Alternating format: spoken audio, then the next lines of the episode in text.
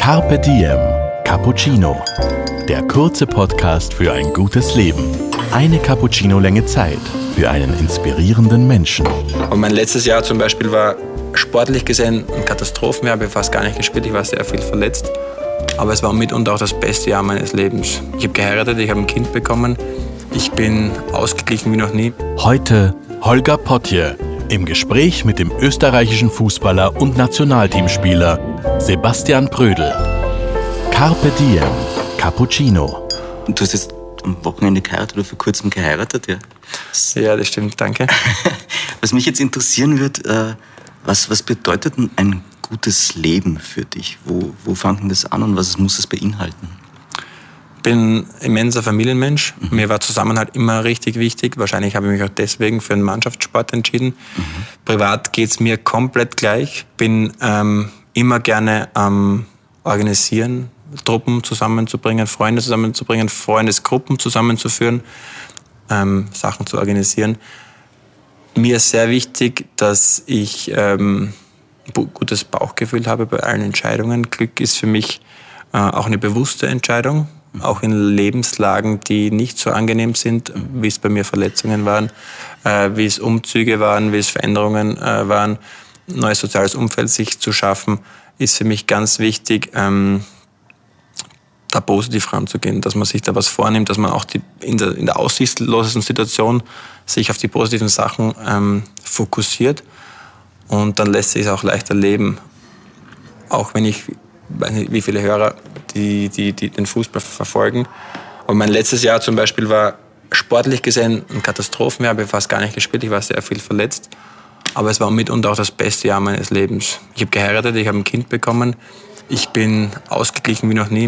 Ein beruflicher Rückschlag kann mich nicht mehr zurückwerfen. Mhm. Und das ist einfach eine ganz bewusste Entscheidung, die ich getroffen habe. Und da sitze ich komplett ruhig und komplett angenehm und positiv jetzt auch gegenüber von dir und kann das von ganzem Herzen erzählen, weil mich solche Geschichten nicht mehr beeinflussen. Nach einer schweren Verletzung in Bremen, wo mir es wurde mir das ganze Gesicht gebrochen, über 32 Knochenbrüche im Endeffekt gezählt, habe ich kurz überlegt, auf der Intensivstation meine Karriere auch an den Nagel zu hängen mit 24. Und habe dann aber das wirklich nur kurz erlebt und wie ich die Intensivstation verlassen habe, habe ich mir einen Plan zurechtgelegt, wie ich zurückkomme. Und der Plan hat beinhaltet, einen Mentalcoach einzuschalten. Du hast dann das Comeback-Spiel gehabt und hast dann gleich ein Kopfballtor geschossen. Das stimmt, kann ich mich gut erinnern. Das war auch dann das letzte Prozent, um die völlige Sicherheit zu bekommen. Ich wurde dann gewissermaßen in diese Situation gedrängt, direkt wieder zu spielen. Ich war eigentlich von den Ärzten her noch nicht ganz bereit. Mhm. Aber die psychologische und die mentale Seite, der Aspekt war natürlich auch riesig. Ich traute mich in kein Kopfballduell gehen, ich traute mich in keinen Zweikampf gehen.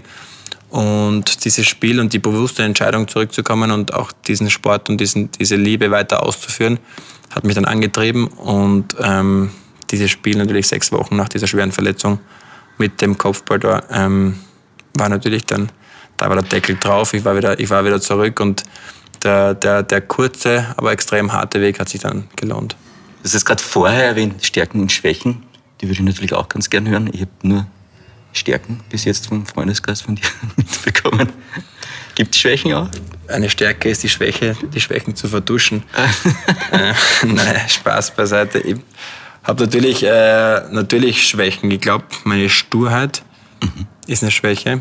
Wenn ich mir was einbilde, dann und es für gut befinde, dann verfolge ich das, was immer es auch kostet. Was nennst denn du Glück? Wie definierst du Glück? Glück ist für mich Zufriedenheit. Zufriedenheit, das, was man schon erreicht hat, Neugier auf das, was noch kommt und auch gewisse Tagträumerei. Ich habe es vorher schon angesprochen, ich liebe es, Pläne zu machen, diszipliniert zu sein, aber ich liebe es auch, irgendwo vielleicht auch mal zu viel zu träumen, um einfach ein bisschen rauszukommen aus dem Alltag. Also wenn ich in England sitze und wir haben 3 Wochen Regen, dann kann ich mir eigentlich sehr einfach vorstellen, wie es am Meer ist, kann mir das visualisieren und bin eigentlich dann sofort wieder kurz erholt oder bin sofort wieder in einer gewissen Stimmung, die mich rauszieht aus meinem Umfeld.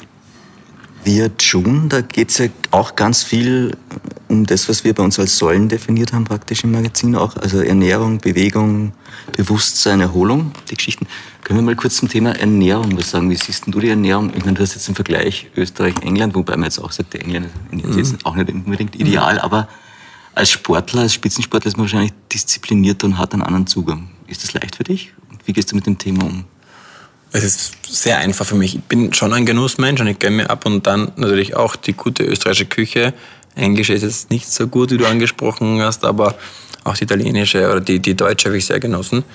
Aber wir Sportler sind natürlich Hochleistungssportler, Hochleistungsathleten und wenn du am Feintuning bei der Ernährung nicht mitmachst, dann fehlen dir ein paar Prozent und ich war immer ein Mensch, der versucht hat, an allen Stellen und an allen Schrauben zu drehen, um erfolgreich zu sein und die Ernährung hat sich natürlich auch extrem geändert. Je älter du wirst in dem Sport, desto fitter musst du sein, desto besser musst du regenerieren und wenn du dann in der Ernährung nicht achtsam bist, hast du mehr Probleme, kommst nicht zur Ruhe, du ernährst dich schlecht, du bist dein Körper ist viel anfälliger, was Entzündungen und Krankheiten angeht und da habe ich sehr stark gedreht an dieser Schraube in den letzten Jahren, immer mehr. Und mir geht's gut damit. Wie schaut denn die Schraube jetzt aus genau? Also was ist auf dem Speiseplan oder gibt es da irgendwie allgemeine Regeln, die man jetzt umsetzen kann? Oder jeder Spieler bei uns zum Beispiel ist auf individuell eingestellt. Da gibt es Allergietests, da gibt es Tests, wie man besser performt, in welcher Menge man isst, was mehr auf der Platte ist als auf dem Teller ist. Bei mir persönlich sieht es so aus, dass das Fleisch reduziert wurde. Der Fisch zweimal die Woche dazugeschaltet wird und sonst sehr viel Gemüse, sehr viel Hülsenfrüchte, dass die Entzündung und die Schwellungen im Körper lindert. Viel Gemüse, viel Obst, keine Milchprodukte mehr. Das ist komplett aus dem Ernährungsplan gestrichen worden. Und mir geht's gut damit. Und je mehr man sich damit beschäftigt, je mehr man sich da selbst erzieht, desto mehr spürt man auch den Benefit davon und die Vorteile. Carpe Diem. Ich habe letztes Jahr eine kleine Tochter bekommen, die ist, glaube ich, 9 Monate alt. Wie ist denn das in Sachen Erziehung? Wie geht es denn dir das an mit all dem Wissen, das man jetzt dann hat als Sportler in Sachen Ernährung, Bewegung, den Geschichten? Habt ihr da schon einen Plan oder ist das dann etwas, was dann spontan passiert? Und wir glauben prinzipiell dann dran, so wie die Eltern etwas vorleben, so werden die Kinder auch etwas nachmachen oder sich da adaptieren. Das Witzige war eben auch Thema Ernährung und Gesundheit. Bei der Schwangerschaft von der Nina und bevor die Philippa kam, beschäftigt man sich natürlich, was darf eine Frau, was soll sie essen, was isst sie, was ist gut fürs Kind, was ist schlecht fürs Kind. Und im Prinzip wird ja jeder Ratgeber sagt dir, dass man Schwermetalle weglassen soll, dass man auf rohes Fleisch verzichten soll, auf rohen Fisch verzichten soll, dass man viel Gemüse zu sich nimmt, dass man weniger Milchprodukte, man sollte weniger rauchen, etc., etc. Und sobald das Kind geboren ist, denken sich viele Mütter, okay, alles ist gut, ich kann wieder damit anfangen. Aber im Prinzip, wenn es einem Babykörper nicht gut tut, warum soll es einem Erwachsenenkörper dann gut tun, umgekehrt? Und das war dann irgendwie auch für uns wegweisend, dass wir gesagt haben, vielleicht werden wir mit June auch irgendwann in kleinere Fußstapfen treten und auch mit Kindern versuchen zu arbeiten, um auch hier das ein bisschen bewusster zu fördern und zu begleiten. Fußballer und Yoga, geht sich das am Ende des Tages aus oder ist das ein bisschen uncool für einen Fußballer?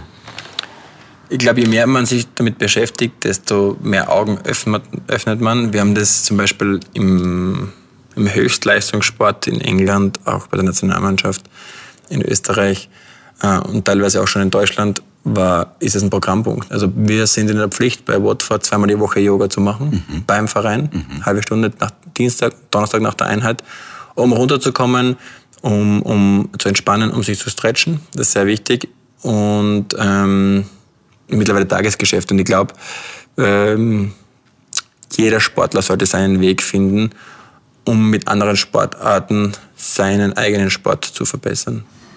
Wie siehst du dich selbst? Bist du Alpha-Tier oder bist du Teamplayer? Oder geht sich beides aus? Ja, die Hoffnung ist, dass sich beides ausgeht. Ja. Aktuell würde ich mich als beides bezeichnen. Ja. Also stehe gerne in der Verantwortung, fühle mich aber sehr wohl in einer Gruppe. Spielst du privat eigentlich auch dann eher die Rolle des Verteidigers oder bist du privat dann der Stürmer eher? Kann man das umsetzen? Also verantwortungsvoll wie ein Verteidiger sein muss, bin ich im Privatleben auch. Ah, ja. Bin aber dann ab und zu schon auch angriffslustig und bin am Vorderfuß und will Sachen nicht nur verteidigen, sondern auch gewinnen, für mich gewinnen. Also bin ich privat nicht unbedingt der klassische Verteidiger, aber natürlich gibt es einige Charakterzüge, die übereinstimmen. Wir nehmen jetzt die WhatsApp-Message und schicken sie in die Zukunft. Wie weit schickt man die voraus? Die schickt man nicht so lange voraus. Wir schicken sie, wenn ich 40 bin, also in 8 Jahren. Ja. Wir sitzen wieder beim Podcast und wir reden darüber, dass ich das Vorgenommene umgesetzt habe, dass meine Karriere mittlerweile beendet ist, dass ich zufrieden bin mit dem Erreichten, dass ich zufrieden bin mit dem Abschluss, mit dem Übergang zufrieden bin,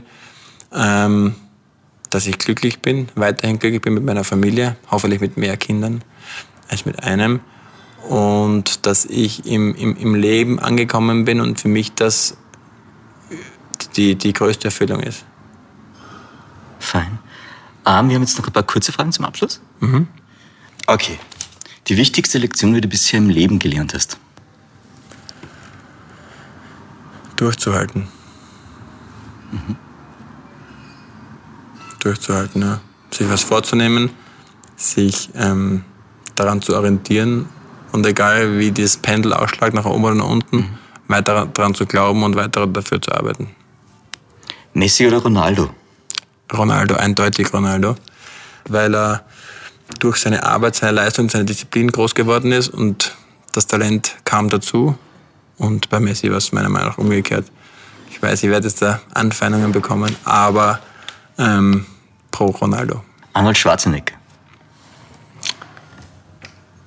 Insgeheimes Vorbild, auch wenn es die Sportart nicht ist, die ich ausgeübt habe, aber toller Charakter, super Weg gemacht, immer an sich geglaubt, immer über den Tellerrand hinausgeschaut, immer gewusst auch, wo er herkommt, was er macht und brutal interessiert, die Welt auch zum besseren Fleck zu machen. Und das ist, finde ich, was sich jeder von uns auf die Fahne schreiben sollte. Signierter Boxhandschuh. Ja. Hast du? Habe ich einen, ja. Von wem? Von Mike Tyson. Mhm. Woher weißt du das? Ich habe vorher das quasi ein bisschen recherchiert. Okay. Ja. Ist auch Idol oder ist... Überhaupt nicht, also menschlich nicht, aber ja. Boxer faszinieren mich. Was würdest du tun, wenn du nicht müsstest? Sag mal, finanziell bist du safe. Ich würde gern 1 Jahr am Meer leben und mir das zu bestätigen, dass es nicht mein Leben ist, 1 Jahr in der Sonne zu leben. Das müsstest du extra bestätigen. Genau, das würde ich mir gerne bestätigen. Ja. Ich liebe die 4 Jahreszeiten. Aha. Und deswegen kann ich mich 4-mal im Jahr auf was freuen. Und all diese Leute, die sich vornehmen, nur im Süden zu leben und nur Wärme zu haben, bin ich keiner davon. Okay. Und das würde ich gerne einfach mir und meiner Liebe den Jahreszeiten gegenüber beweisen. Wie bist du, wenn du unvernünftig bist?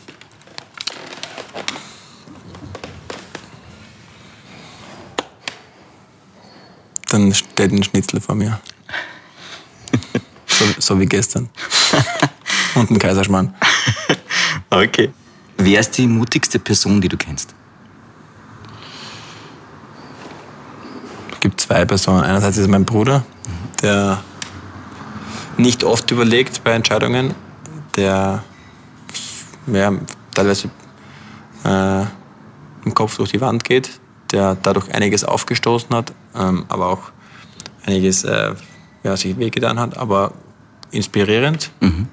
Und B, auch meine Frau, die ohne Rücksicht nach Verlusten sich immer wieder in den Städten, wo wir hingezogen sind, sich was Neues aufgebaut hat, sich in ein Umfeld wohlgefühlt hat und diese Schritte bewusst mitgegangen ist und mich immer unterstützt hat. Ist ein ziemlich großes Ding eigentlich. Ja? Riesending, und das wird einem im Laufe der Jahre umso mehr bewusst und auch dann bei der Hochzeit, wenn man sich dann versucht, irgendwie eine Rede gleich zu reden und was einem meiner eigenen Frau am meisten gefällt, dann ist es der Mut, für diese Beziehung immer gekämpft zu haben, sich zurückgenommen zu haben und ja, immer gemeinsam nach vorne geschaut zu haben und sich immer adaptiert zu haben, dennoch den eigenen Weg gegangen zu sein, sie sich völlig entfalten konnte in allen Lebenslagen, an denen sie mich begleitet hat. Und dass sie durch diesen Mut und ich auch dadurch belohnt worden sind, dass sie eine komplett eigenständige Frau ist. Und das inspiriert mich. Mhm. Carpe Diem. Cappuccino. Hast du ein tägliches Ritual? Gibt's das? Nein, das habe ich nicht, das tägliche Ritual. Ich habe mich vor Ritualen getrennt vor ein paar Jahren. Ich war zuerst sehr abergläubisch, aber wollte mich... Wie kann man sich das vorstellen? Was ja, hat denn Sebastian gemacht, wenn er abergläubisch ist? Früher, wenn wir ein Spiel gewonnen haben, dann habe ich dann sofort Revue passieren lassen am Abend, wie ich diesen Tag angegangen bin, mit welchem Fuß ich zuerst aufgestanden bin, welchen Schienbeinschoner ich zuerst angelegt habe, okay, was ich zum Mittagessen zuerst gegessen habe und was ich getrunken habe. Und das habe ich dann immer versucht zu duplizieren, zu wiederholen. Und wenn wir dann verloren haben, musste ich wieder was anderes suchen. Also ich war immer auf der Suche nach einem Grund, warum dieses Spiel gewonnen oder verloren wurde. Und von dem wollte ich mich befreien. Und das ist dann gelungen? Das heißt umständlich? Ja, ich habe kein Ritual mehr. Ab und zu haben wir gemeinsam, Nina und ich, essenstechnische oder ernährungstechnische Rituale. Da haben wir mal ein Jahr lang in der Früh, um den Magen ein bisschen zu regulieren, Apfelessig getrunken als ersten Schritt. Das gibt ab und zu gibt's solche Rituale, aber nichts mehr, von dem ich mein Glück und mein Leben abhängig mache. Okay, tatsächlich letzte Frage. Gibt es ein Sprichwort oder Zitat, das dich schon länger begleitet im Leben? Wer seinen eigenen Weg geht, kann von keinem anderen überholt werden. Ist ein Zitat, das mich ewig begleitet hat. Das hat meine Mutter mir mal gesagt, dass das auch zu mir passt, und ich habe sofort bestätigt und habe das dann mitgetragen, und ich glaube, es trifft bestens auf mich zu, und es begleitet mich seit Ewigkeiten. Ja. Basti, vielen Dank für deine Zeit und für das Podcast-Interview heute. Hat mich gefreut, danke fürs Kommen, und wir sprechen wieder in 10 Jahren, passt, wenn die WhatsApp-Nachricht, wenn ich 40 bin, ankommt, wenn es noch WhatsApp gibt. Genau, sehr, sehr gerne. Danke dir. Danke. Dir hat unser Carpe Diem Cappuccino geschmeckt? Dann gönn dir die XL-Variante. Den kompletten Podcast mit Fußballer Sebastian Prödl auf Soundcloud, iTunes, Google Play oder Spotify. Jetzt abonnieren und liken. Das Carpe Diem Magazin erscheint alle 2 Monate. Besucht auch unsere Social-Media-Portale auf Facebook, Instagram und YouTube und unsere Website carpediem.live. Carpe Diem, der Podcast für ein gutes Leben.